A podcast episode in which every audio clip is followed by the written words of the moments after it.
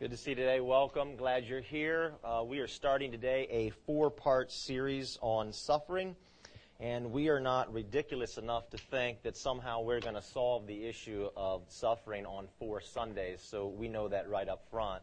But we just want to talk about uh, some issues around suffering and then what we can do about it. So we're so glad that you are here today. This issue of suffering is in a very emotional and very painful and a very personal issue.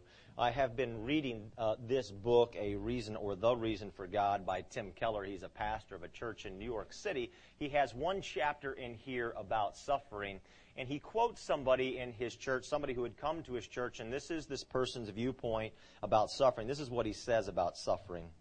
He says, This isn't a philosophical issue to me. This is personal. I won't believe in a God who allows suffering. If he, she, or it exists. Maybe God exists, maybe not. But if he does, he can't be trusted. Let's pray. Heavenly Father, we thank you, Lord, that we could gather together today and discuss this very difficult and painful topic of suffering. There are those of us here in this room who will uh, talk about it today from and think about it today from kind of a distance. You know, maybe right now we're not experiencing great tragedy or we have not personally experienced great tragedy, but there will be those of us in this room who at this moment are going through a uh, just a deep, deep time. So it's going to hit all of us a little bit different. Uh, Lord, help us through no matter where we are. Help us through. In Jesus' name, amen. There is an outline on the back of that blue bulletin that you were given if you'd like to follow along. I did not include every single thing in the midst of that, but you'll see a number of things that are there that I will talk about today. First of all, let's just say this right up front. There are some positives when it comes to suffering. I mean, there, there are a few positive things that we can take away from the suffering that we experience in life. First of all, you think about when there is some kind of catastrophe or there's some kind of disaster or there's just widespread suffering that breaks out, think about the tremendous things that come out of people, the tremendous goodness, wonderful things that come out of people. Haiti, recently.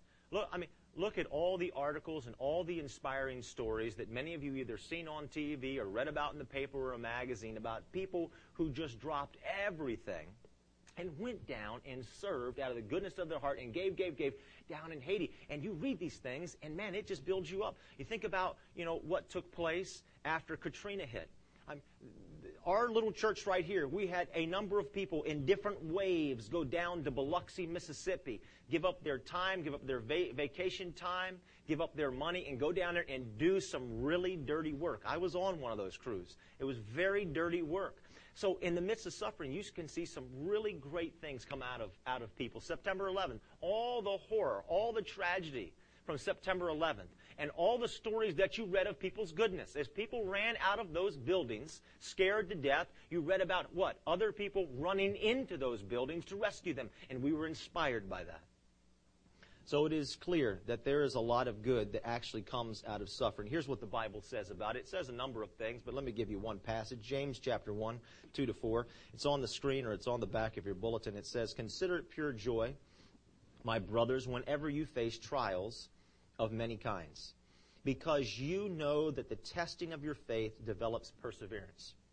Perseverance must finish its work so that you may be mature and complete not lacking anything. Not lacking anything. So suffering can mature us. It can grow us. It can grow our faith. We can grow up in spiritual maturity. We can grow as people. So there's wonderful benefits from suffering. C.S. Lewis wrote this about suffering. He said, God uses it to get our attention. Boy, that's the case. Because we definitely, we definitely have our focus when there's suffering at hand. So suffering does has have it, its advantages. Jonathan, could you just bring that board over here for me? Here, here's one issue though that I really want to talk about today. Now that we've got that out of the way, that suffering does have it, its advantages. Let's talk about this. Here seems to be uh, just a huge issue when it comes to suffering. All right, these three things, because the Bible over and over affirms the fact that God is all good. He's a good guy. That God is all powerful. But then you have suffering and evil that exists. And so the problem that many people have that always seems to rise to the top in all the reading I do about suffering is how in the world could these three things be compatible? How can you have a world where God is all good, all powerful, and suffering and evil exist? They don't make sense. They don't jive with each other. Let me uh, read you a couple quotes that I have uh, read about it. I've put a couple of them actually on your outline. Here's one, David Hume, and he's actually echoing somebody who wrote this many years before. Is God willing to prevent evil, evil, but not able? Then he is impotent. Is he able but not willing? Then he is malevolent. Is he both able and willing? Whence then is evil? Writing after, a reporter writing after the disaster in Haiti wrote these words, and you hear this almost after every disaster. But as for those who believe in an all good, all powerful agent God, we've seen that they face a question that remains pressing after all these centuries, and which is now horribly underscored by the horrors in Haiti. If a deity exists, why didn't he prevent this? This was written after the tsunami in 2004 that killed 250,000 people in the Indian Ocean. A reporter writing says this, quote, Where was God? If God is God, He's not good. If God is good, He's not God. You can't have it both ways, especially after the Indian Ocean catastrophe. Jewish scholar David Silverman, reflecting on the Holocaust, wrote this. If God is to be intelligible in some manner, then his goodness must be compatible with the existence of evil. And this is only if he is not all powerful. So you see, the crux of the matter is this right here. How can you have an all good God, all powerful God with the existence of suffering and evil? And what Silverman has just said is okay, Maybe God is all good. We'll take that from the scriptures that God is all good. But there's no way that He could be all powerful. You have to eliminate the all powerfulness of God because the Holocaust could not have happened with all the suffering, all the tragedy, and all the pain and all the evil that went on there. If God is all good and He was all powerful, surely He would have used His power because of His goodness to stop suffering and evil. So how do the three jive? The only way He says that you can make it all jive together is you've got to say that God is not all powerful. He might be all good, but he's not all powerful. Uh, here's the problem. The problem is the Bible repeatedly affirms God's goodness and the fact that he is both all powerful, right along with the existence of evil. So, how can an all good, all powerful God allow suffering to exist?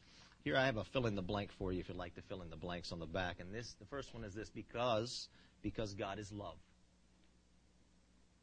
The reason you can have an all good, all powerful God right along with suffering and evil is because God is love. That's what the Bible tells us. 1 John 4 8, that God is love. What is love? 1 Corinthians chapter 13 gives us a di- dictionary definition of love. It has the 15 decisions that love makes. Every single one of them is a decision that we make. Love is about a decision. It's about the freedom to choose. That's what love is. So God, God is love, creates a world with what? Freedom to choose freedom to choose. There must be freedom to choose. This is the way that God created. He had to create a free world. It's impossible to have love without the freedom to choose. Now, most of the suffering that exists on this planet, everybody, and almost everybody is going to agree to this. Almost all the suffering that we have on the planet is the result of human decisions. Crime, the Holocaust, Many of our health problems are the result of human decisions. Think about all the tragedies that go on. Think about the fact how people are born into this world with diseases. A lot of it had to do with decisions that people made before. Some of those were very greedy decisions to do certain things with our food or our animals that didn't have an effect later on on kids. Take a child that grows up, later gets lung cancer. So in some cases, not all cases, maybe they lived in a home where there were chain smokers and they breathed smoke all the time. Many of it is decisions that we simply make.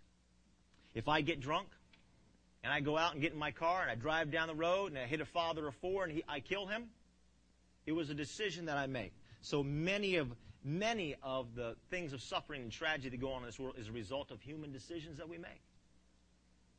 And if we would make better decisions, there'd be less suffering. But that doesn't fully solve the problem, does it? Because there's more. And here's the next one, and this is a difficult one. Because God is not in control of our world. God is not in control of our world. Now, this is something very interesting. I have always lived uh, with the understanding that God was in control of everything. God was in control of this planet. Matter of fact, my first knee jerk reaction that I have every single time somebody tells me that they're experiencing some kind of tragedy or suffering and pain in their life, what's the first thing that I just, I don't even think. It's just like, like that little bell, you know, that the psychologist, whatever, told us, we ring the bell, you start salivating. Same thing would happen to me with this. If somebody, because, you know, I'm hurting pain, I would say, oh, God's in control. Before I knew it, there it was. It already came out. God's in control. Is that the case? Is that true? Is God in control? You know what happened to me this past week? You know, one of the frustrating things about being a pastor and preaching on topics like this is for some reason God sees fit that a lot of times, not every time, thank goodness not every time, but a lot of times when I preach on cer- certain topics like this, God says, you know what, I'm going to allow you to personally experience a little bit of what, whatever, whatever topic that you're preaching about. And it makes it really difficult. So this past week, all of a sudden, my car starts acting up. Like when I'm driving it and and it's try it's an automatic, but when it like makes that automatic shift into like third gear, it wouldn't just smoothly do it. It was like this huge jolt. And so I figured something's wrong. I'm not a mechanic, but something's wrong. So I take it to the garage around the corner from the office, and uh, they call me up. They said, "You got a problem? Why don't you come on by? We'll talk about it." I go by. They said, "Okay, you need a new transmission. It's going to be three thousand eight hundred dollars." Yes, yes. Now that that's that's personal suffering. So you know what I did? I immediately. What was the first thing that came out of my mouth? God is in control. Not a new car, right? Because many of us have taken this Dave Ramsey class around here, so we don't, we don't, we wouldn't even dream of buying a new car. All right. Anyway, that's a whole other subject. So, God is in control. God's in control. What am I going to do? I started praying. God, you're in control. Lord, please help me. So I take the car to the Toyota dealership to get a second opinion. Here's the car, acted up a little bit. Can you tell me, you know, what do you think is wrong? Surely they're going to come back and say, no, it's something simple. We're going to fix that thing right up for you. So the guy calls me. He says, look, here's the thing. Your computer, your computer in your car has gone bad. And so it needs to be replaced. And it's damaged your transmission, so that needs to be replaced. Price tag, $5,000. We've gone from $3,800, $5,000 second payment. I'm praying, right? God's in control. So I go pick up the car, and he says, look, you be, be careful. You're driving it, you know, a whole lot because it's going to mess it up more. I said, man, it's already messed up. So I'm, I get in the car. Before I take off, what do I do? God's in control. Man, I laid hands on that car. Oh, Jesus, please heal this car. Heal this car. So I take off and I'm driving home, and I swear this is exactly what I'm driving home, and it goes to shift into third gear, and normally it makes that boom, that jolt like that. Well, it shifted, no jolt, no jolt at all. Praise Jesus, you know, guys, guys, heal this car. And so I stop in the next light and I take off again. It goes into third gear, no jolt again. And I'm like, Woo! This is this is awesome. God is in control. I get to another light, I take off, third gear, boom. God has lost control. I get home, I'm gonna have to take it to another deal. So I take it to a, a third opinion at another Toyota dealership. I drop the car off. Guy calls me up a couple hours. He says, "Okay, sir, we uh, we we we have an assessment on your car. It needs a new computer. It needs a new transmission, and by the way, it needs something else. Six thousand dollars. That's suffering, people. That's that's very personal suffering right there. Six thousand. So first opinion is thirty eight hundred. Second opinion is five thousand dollars. Now we're at third opinion. So the one thing I have learned in this whole process is I'm not getting another opinion. All right. I'm not going for the fourth because that'll be ten thousand dollars. Where is God in control? Is God in control? And so I learned some things because growing up, I always thought that. And that really colored the way I looked at everything in the world when it came to suffering. God is in control. God is in control. Let's, let's look at this. Genesis 1.31. So God creates the world, right? He says, then God looks over, after he creates everything, he looks over that he had made, and he saw that it was excellent in every way. All right, so it was perfect. There wasn't suffering, and there wasn't pain. That's the way it was created. Now, God says to Adam and Eve, here they are, and everything, it's paradise. He says, Look, I want you to stay away from this tree. Right? And the tree is called the knowledge of good and evil. What in the world does that represent, everybody? What does that represent? The knowledge of good and evil. The tree of the knowledge of good and evil, the fact that they go and they eat of this tree where God said, that tree represents the power to decide what is right and what is wrong and then to act upon it. So God says, you should stay away from this tree. So what did it mean that they went right to that, made a beeline? What does that mean? It means that they're saying, God, we no longer want you to be the leader and the ruler over our lives. We reject your leadership. We rather do things our way, which was, you know, schemed about by the devil, but it's rejection. Basically, the first sin is all about rejecting the leadership of Jesus Christ, which is very, very important then this curse is placed. Now, here's the thing about the curse. Sometimes we read that curse, oh, God's placing a curse upon Adam and Eve and all humanity. He's placing a curse upon, you know, this world. That's God wasn't doing that, everybody. God wasn't placing a curse. God was simply giving voice to the consequences of their rejecting him as the leader of this world. That's all he's doing. He's, he's explaining to them, here's what's going to happen now that you have rejected me as leader. And that is what that, that tree, was, that whole tree thing was all about. So many people have asked me along the way, okay, all right, so I got it that there's, you know, all this kinds of stuff, but how in the world can you explain the earthquake in Haiti? How can you explain the tsunami in the Indian Ocean? I mean, what's up with that? Well, there's a number of scriptures about that. You get in Genesis, it says right away, God explains to them, as a consequence to you rejecting me as the leader, what's going to happen? This earth, Mother Nature, is not going to function right anymore. It's not going to function as it was designed to function. Romans chapter 8 gives us great insight on that. Let's read it. Yet we suffer now, what we suffer now is nothing compared to the glory that we'll have later. All creation is waiting waiting eagerly for this future day when God will reveal who his children really are. Now, notice this, everybody. Verse 20. Against its will. Whose will? Mother Nature's will. Against the creation's will, everything on earth was subjected to God's curse. All creation anticipates the day when it will join God's children in glorious freedom from death and decay. For we know that all creation has been groaning as in the pains of childbirth right up to the present time. What is that describing to us? It's describing to us a world that is suffering this rejection of Jesus Christ as God Almighty, as the leader of this world. And now we're suffering hurricanes, all kinds of natural disaster. This is what Romans chapter 8 is saying. So, Haiti, earthquake. Was that because of a pact with the devil? Not according to scriptures. Right? I've been to Haiti. I've been in Port-au-Prince. I was there when I was eight years old, and I built a church. And I wonder if that church is still standing this day. So when you say, well, my goodness, these people made a pact with the devil, and that's why they're suffering. That's completely contrary to what the Bible teaches, because people who are followers of God down there suffered right along with people who weren't followers of God. Does that make sense? They all suffered quite just the same. That's very shallow thinking. What the scriptures say to us is this world has been shaken. And now we suffer. Nature suffers because of the rejection of God as the leader of our lives. This is what's going on.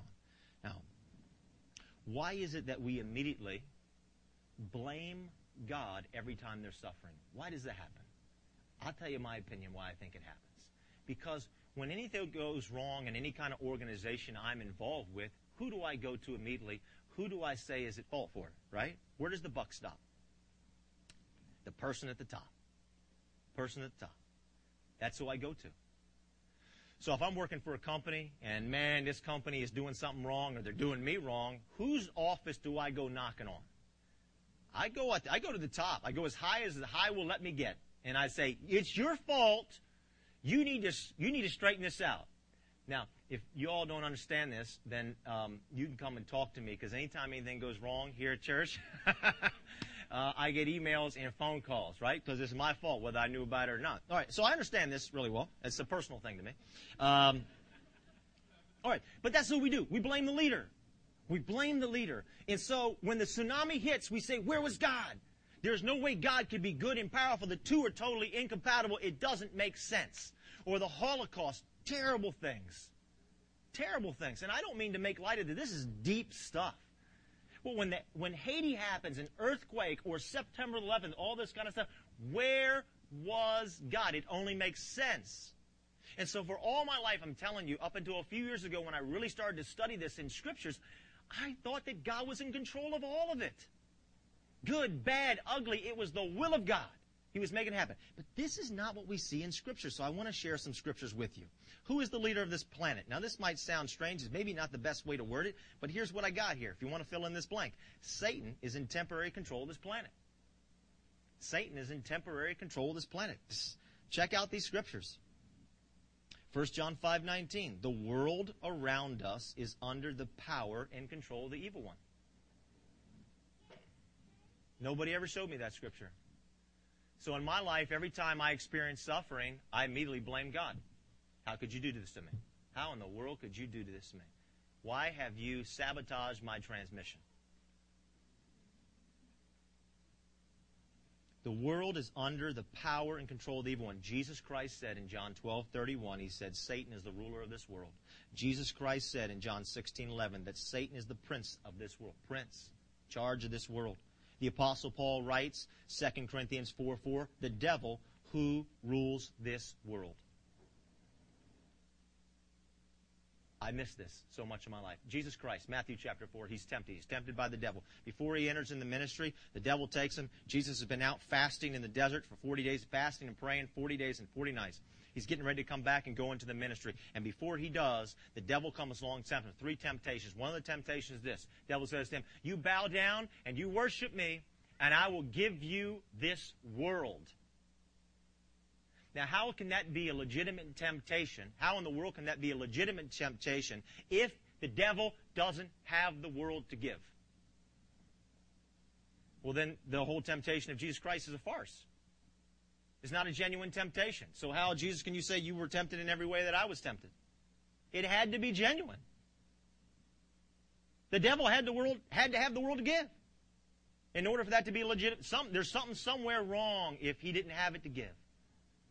So it seems that he is in temporary control of this world. Now, there is nothing worse than when somebody has been hurt or somebody's been rejected or somebody's been done something wrong in some way.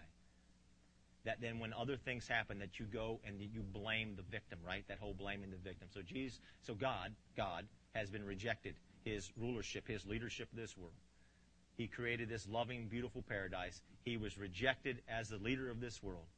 Satan now is the leader and control of this world. And then every time something goes wrong, what do I do? I don't blame Satan. I blame God. And that's not completely um. God is sovereign over heaven. God is all powerful, all sovereign, in total, complete, and absolute control over heaven. Let's be crystal clear. Crystal clear what this world looks like in between is a little bit like uh, a scene from the movie Lord of the Rings. If any of you saw that crazy whacked out movie with all these weird people running around, you know, and there was this huge fight going on, and you got this underworld that's evil, and you got this upper world that's good and pure, and then in between is what we call Middle Earth, or what he calls Middle Earth, and there's a, this hellacious battle that's going on. Now that is what the scriptures describe to us. There's this huge battle. Ephesians 6, Paul describes it this way. This is for keeps, a life or death fight to the finish against the devil and all of his angels. There's this huge fight that's going on, and we can choose to be a part of that fight. We do not have to sit back passively and be pummeled by evil. God gives us things that we can do. So much of my understanding about evil and suffering in this world, I go right back to the Lord's Prayer, the most popular prayer on the face of the earth. This prayer has helped me understand suffering and evil more than anything else. Matthew chapter 6. What does Jesus tell us to pray? Our Father, who art in heaven, hallowed be thy name. Thy kingdom come, thy will be done on earth as it is in heaven. God is sovereign in heaven. And where does His will need to be done? On earth. Why does He tell us to pray for His will if His will is already being done? Why does He say for us to pray for His kingdom to come and His will to be done if He's already in control of it all? Would that be a little foolish? That's the way it struck me. And I finally got it. God's will is seldom done here on this earth, and we can be a part of this fight by praying for God's kingdom, God's will, God's dominion, God's reign here on earth as is in heaven. So I have two things for you to consider doing. The first thing is this to choose the right leader. To choose the right leader. To choose a righteous leader. And his name is Jesus Christ. The only leader who can take us back to where things were in the beginning before they went horribly wrong. The only person who can take us there. When we accept Jesus Christ as the leader of our lives, we reverse the horrible decision that was made in that garden that set us on a course of suffering and pain. When we accept Jesus Christ, think about what Jesus did. Think of when he walked this earth. What was he doing? He was eliminating suffering and pain. For those people who were hurting and rejected, he reached out to them with compassion. For those people who needed to be protected, because of something going on, He protects them. For the people who are hungry, He feeds them. For the people who needed clothing, He clothes them. For people who were blind, He eliminated their suffering by giving them sight. For people who could not walk, He raises them up so that they can walk again. For people who were dead, He raises them from the dead. And for nature that had gone horribly wrong, for storms that come into the life of people, he rebukes storms and shows his complete control over nature, and he sets it right. What was he doing there? He was eliminating suffering and pain. He was showing us this is what it can be. When we accept Jesus Christ as the leader of our lives, we put our lives on a collision course with a world where suffering and pain no longer exist. Revelation 21. He says, There will be a day there will be a day when there'll be no more tears, no more death, no more crying, no more pain. We set ourselves on that collision course. Now, here's the thing, everybody. When we accept Christ as the leader of our lives, it's the same way. World War II. When the devil was in control of Europe, right? And we had to get him out of Europe because of all the terrible things he did. We had to storm a beach called Normandy. We had to get on that beach. And so they just kept sending soldier after soldier after soldier after soldier, and they would die and die and die and they put soldiers on that beach until they had enough soldiers on that beach that they could win that beach and win that battle. When they won Normandy, they won the war, right? Every time somebody accepts Jesus Christ as the leader of their life, we put another soldier on the beach. We put another soldier on the beach and we move ourselves towards a world that no longer has suffering and pain. That's the message of the Bible. That's the message of the Bible. Now, it's really complicated in between, and I know that. And that doesn't answer all of it. But boy, it's a step in the right direction because this is what Jesus Christ offers us. And he says, There will come a day. He says, There are signs. There are signs of my return when I will come back. He says, when you hear of wars and rumors of wars, and there's famines, and there's earthquakes, and there's all kinds of pain, and when people are talking peace, peace, peace, peace, peace, but there is no peace. When Israel once again becomes a nation, which happened in 1948, those are signs that my return is soon. Those are signs that you've been putting enough soldiers on the beach, and the war is almost over. This is something all of us can do today we can proclaim Jesus Christ as the leader of our lives and put ourselves on a collision course with a world where suffering and pain no longer exists. That's the first thing we can do. Here's the second thing we can do. We can choose to fight back. We can choose to fight back. And that is going to be the message of next week. God's given us some ideas of what we can do about that. So we'll hope that you'll come back and be a part. Let's pray. Heavenly Father, we thank you, Lord, for your word. God, we thank you, Jesus, that you offer us hope hope in a world where suffering and pain no longer exists. Father, we thank you for your goodness. We thank you that you are all powerful. And Lord, finally, I just want to pray for those of us in this room who right now personally are just weighted down by suffering and pain. Father, would you lift our burden? In Jesus' name, amen.